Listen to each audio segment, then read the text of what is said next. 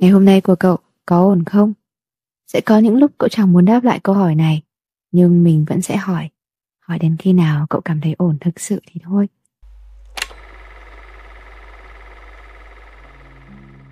Hi hi, xin chào, chúng mình là Vì sao thế nhỉ? Và chào mừng các cậu đã đến với chuỗi podcast thường bắt đầu bằng những câu hỏi vì sao dựa trên phương pháp First Principle Thinking, tư duy nguyên bản. Điều đó mang lại cho cậu những góc nhìn đa chiều về nhiều vấn đề khác nhau trong cuộc sống và để có một tinh thần sống thực sự. Cùng chúng mình đến với tập podcast số này nhé. Thứ tôi trao em không phải là bản thân tôi, thế thì quá đơn giản. Thứ tôi trao em là bản thân em, một em được yêu ở mọi phần. Bài học đầu tiên mà mình được học về tình yêu là từ ba mẹ mình. Tình yêu là gì hả ba? Khi ba tay trắng, mẹ vẫn bằng lòng lấy ba. Đó là tình yêu. Vậy tình yêu là gì hả mẹ? Khi ba có tất cả mọi thứ, bà vẫn yêu mẹ như ngày đầu. Đó chính là tình yêu. Vậy còn ngoài kia, không biết thế giới yêu nhau kiểu gì nhỉ? Ngoài kia mình thấy hai người đến với nhau trong cái lúc mà cả hai chẳng có gì ngoài tuổi trẻ. Thứ nuôi sống họ qua ngày là những lời hứa, thứ kéo họ lại là những cuộc ái ân. Những lọn tóc mai bệt vào má ướt đẫm vì mồ hôi, những đốt ngón tay vẫn còn rong ruổi trên đôi vai gầy. Họ say mê đối phương, họ cảm thấy nhau là những phần đặc biệt, là những điều mà họ phải thức hàng đêm để nguyện cầu có được. Khi hai con người này yêu nhau, vạn vật xung quanh chẳng còn quan trọng nữa. Ấy nhưng tình yêu thường sẽ thất bại trước hiện thực. Đêm nay là đêm thứ bao nhiêu rồi, ta chẳng còn biết nữa. Ta ôm nhau ngồi thở trước sao trời. Những ngôi sao tuyệt vời nhưng anh không tới được. Chẳng bao giờ anh hái được cho em. Em tựa vào anh, anh tựa vào cay đắng. Tiền bạc không những quyết định kiến trúc nhà ở mà còn quyết định gia đình và sự hài hòa. Vợ chồng nghèo khổ trăm bề. Không phải là câu nói vu vơ. Chúng ta chọn ở cùng một người là bởi vì ở cạnh họ ta cảm thấy rất vui vẻ, rất hạnh phúc. Nhưng đó là ở trạng thái vô tư không vướng bận điều gì.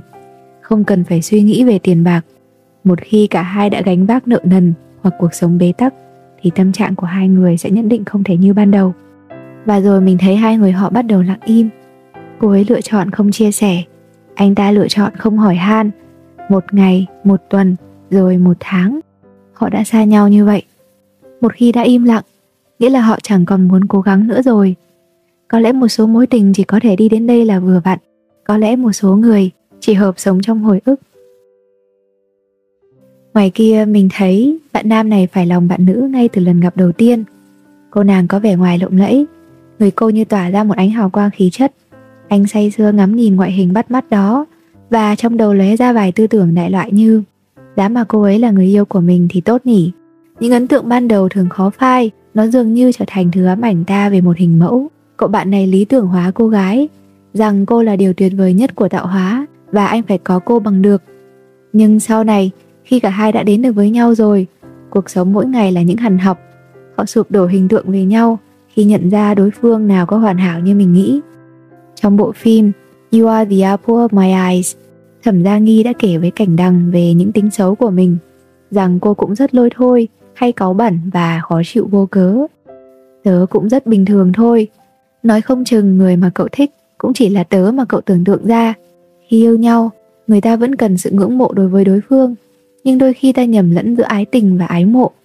Ái tình và ái mộ mang đến chuỗi cảm giác tương đối giống nhau, đại khái là sự thích thú, niềm hưng phấn, muốn có được sự chú ý, sự quan tâm đặc biệt, cũng như khao khát được khám phá những điều mới mẻ lẩn khuất bên trong thế giới nội tâm của đối phương, nhưng lại vô cùng khác về mặt tính chất khi xét về sự lâu dài. Vì chân tình có thể miễn dịch trước sự bào mòn của thời gian, điều mà lòng ngưỡng mộ nhất thời không thể làm được. Ngoài kia, mình thấy hai con người trên mình đọc những vết xước. Thế lệ ngấn hàng mi, thấy con tim héo mòn và đôi ba lần thấy họ mừng tượng về viễn cảnh muốn chấm dứt cuộc đời. Điều kỳ diệu là giữa muôn triệu khả năng ấy, họ đã gặp nhau, nhìn thấy phiên bản đầy đủ, chảy xước của nhau. Họ muốn ở bên cạnh đối phương vì đối phương cho họ cảm giác bình yên và bản thân họ cũng rất muốn làm điều gì đó cho người kia cảm thấy an yên ở trong lòng. Ngoài kia, mình thấy cụ ông cụ bà dắt tay nhau đi dọc vườn hoa trong bệnh viện. Cụ bà thì cằn nhằn sao trời lạnh thế, còn cụ ông thì cứ im lặng mà đan chặt lấy những ngón tay nhăn nheo của vợ mình. Một trong những nơi mà mình cảm thấy sợ đến nhất là bệnh viện. Mỗi lần bước vào là thấy biết bao nhiêu câu chuyện nhọc nhằn. Thế nhưng, buổi chiều hôm đó, giữa muôn vàn gương mặt sầu não của những người mang bệnh, mình lại được chứng kiến một tình yêu thật đẹp. Một tay ông cụ sách đồ, tay còn lại dắt bà đi dạo vòng qua mấy dãy phòng khám. Đến những bậc lên xuống, ông đi rất chậm, quay hẳn người lại để đỡ bà bước xuống từng bậc một. Bóng chiều đổ dài xuống đất, nhưng trong lòng mình thì có điều gì đó lâng lâng khó tả. Những ngón tay đan bện chặt, gắn hai cuộc đời vào với nhau. Người ta vẫn hay nói rằng tình yêu thời ông bà là thứ tình yêu bình dị và đáng trân quý, mà đến giờ thì khó lòng còn tồn tại. Người ta cũng nói ông bà thường ở lại bên nhau vì chữ nghĩa hơn là chữ tình. Chữ tình đối với họ không còn ý nghĩa gì nữa, mà trái lại cuộc hôn nhân giữa họ bây giờ chỉ còn chút nghĩa nào đó mà thôi. Nhưng mình thì không nghĩ như vậy.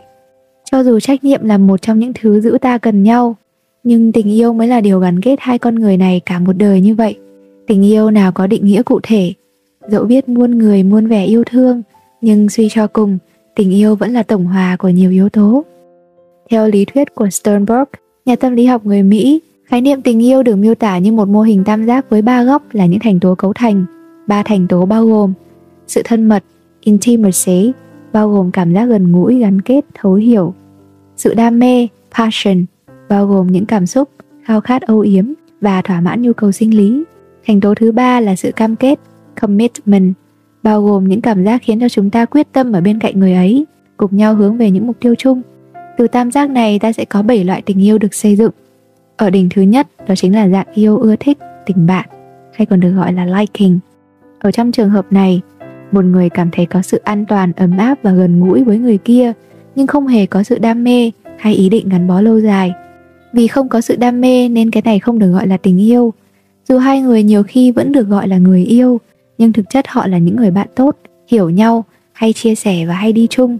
vì vậy, họ không có sự gần gũi của hai người yêu nhau, ví dụ như ôm hôn hay nắm tay chẳng hạn. Ở đỉnh tam giác thứ hai đó chính là kiểu tình yêu mê đắm, cuồng dại, infatuation love. Loại tình cảm này được hình thành dựa vào cảm giác hấp dẫn và đam mê về mặt thể xác mà không có sự thấu hiểu và cam kết. Tình yêu cuồng dại không có đủ thời gian cho những cảm xúc thân mật sâu sắc hơn để tiến tới những giai đoạn khác như tình yêu lãng mạn và có thể biến mất một cách bất thình lình.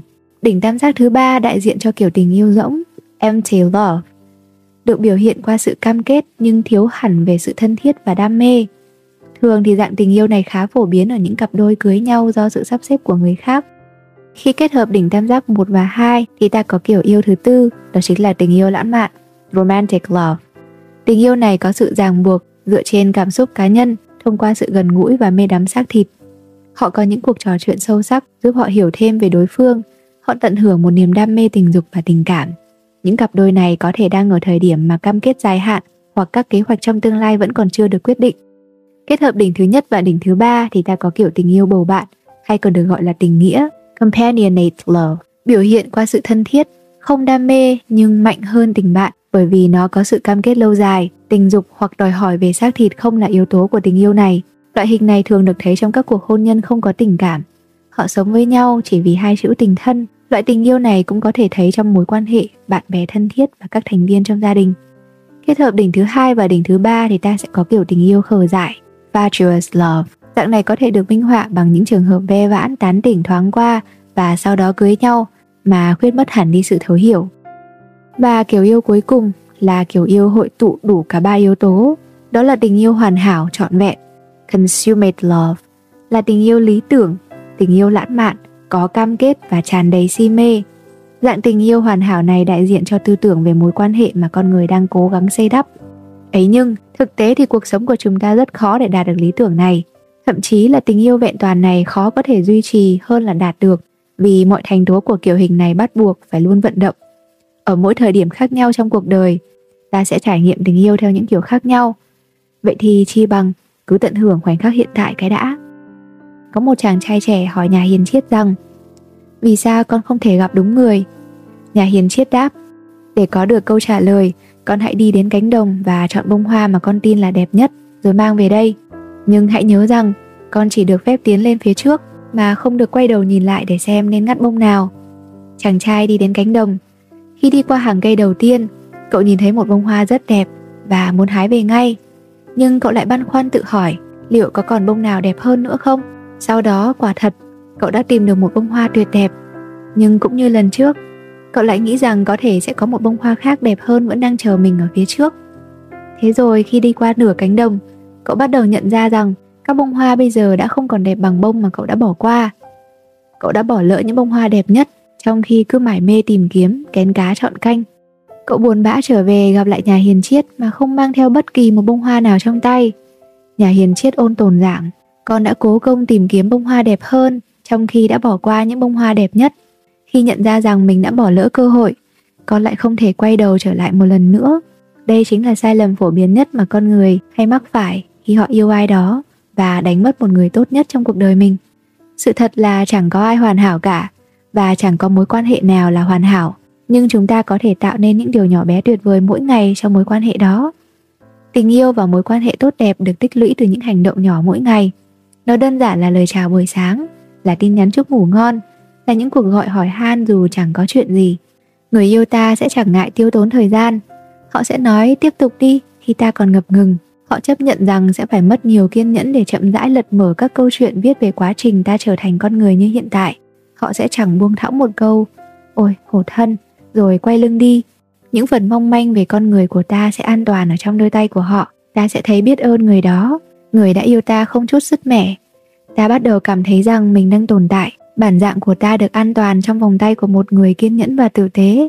Ta cảm thấy ta thực sự quý giá. Điều quan trọng là ta chấp nhận được tính vô thường của tình yêu. Tình yêu là thứ khó nắm bắt nhất trên đời. Thứ mà dễ dàng bị người ta bỏ lỡ nhất. Nhưng cũng là một trong những thứ khiến người ta truy tìm nhiều nhất. Vì khó nắm bắt nên cũng khó kiếm tìm. Kiếm được rồi có khi cũng không dễ mà giữ mãi. Bỏ lỡ rồi thì cũng không nên nuối tiếc. Mây của trời cứ để gió cuốn đi Hoa rơi hữu ý, nước chảy vô tình. Mọi chuyện đến hay đi đều là do duyên phận cả. Cuộc sống là một hành trình trở về Trở về với tự nhiên Trở về với nguồn cội. Những năm tháng ngắn ngủi cuộc đời này Kết duyên được với ai cũng đều là diễm phúc. Tích từ hàng bao nhiêu kiếp trước. Tìm được người tri kỷ, Trao gửi yêu thương trong đời Chưa bao giờ là chuyện dễ dàng. Vậy nên hãy trân quý và nâng niu họ khi còn có thể nhé.